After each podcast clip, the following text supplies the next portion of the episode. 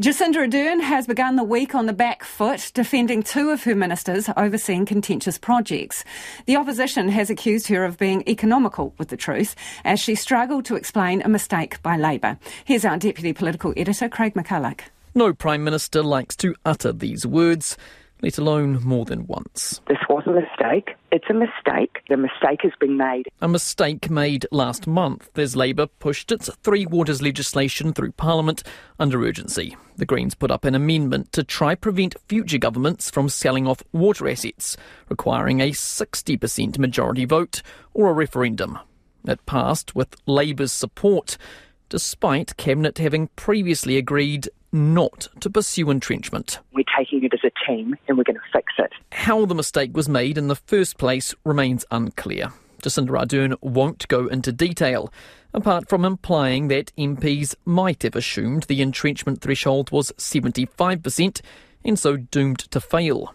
The minister responsible, Nanaia Mahuta, though, certainly knew and she says she briefed caucus before the vote. Caucus discussions aren't something that we generally broadcast. Did Nanaia Mahuta, the minister, mislead you about this? And actually, you know, we are taking this as a team. There's actually, in my view, not a role for any one individual in this issue. Nanaia Mahuta declined RNZ's request for an interview. MPs will remove the entrenchment clause tomorrow but that won't stop the opposition making hay. Nationals Christopher Luxon says the PM needs to front up. She's been economical maybe with the truth, and, and I think it is a real stain on her credibility as a governor or a chair of those meetings. You know, you want to know what's going on, and what she did or didn't know has been really unclear in the explanations we've heard so far. The Prime Minister's also under pressure over another of the government's projects and its minister. Willie Jackson went on TVNZ's Q&A program over the weekend to defend the RNZ TVNZ merger. Yeah. You're, you're, doing a very you're, you're, saying, you're, no, okay. you're doing such a negative interview today. I'm very disappointed in you. But if you keep doing negative interviews like this, what, what you won't the, be you won't help, Jen. What, the bombastic performance has raised concerns the minister doesn't value or understand editorial independence.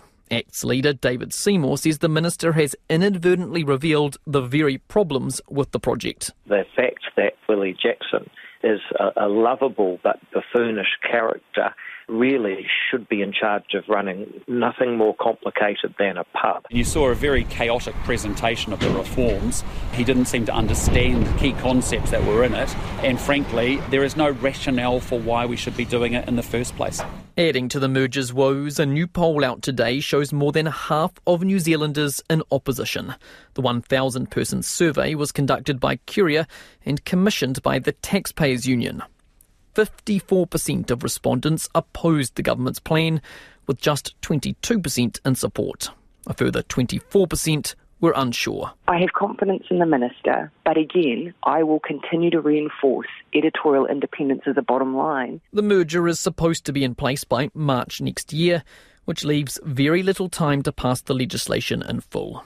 Ministers are committed to pushing it through, but they should have the perils of rushed lawmaking fresh in their mind.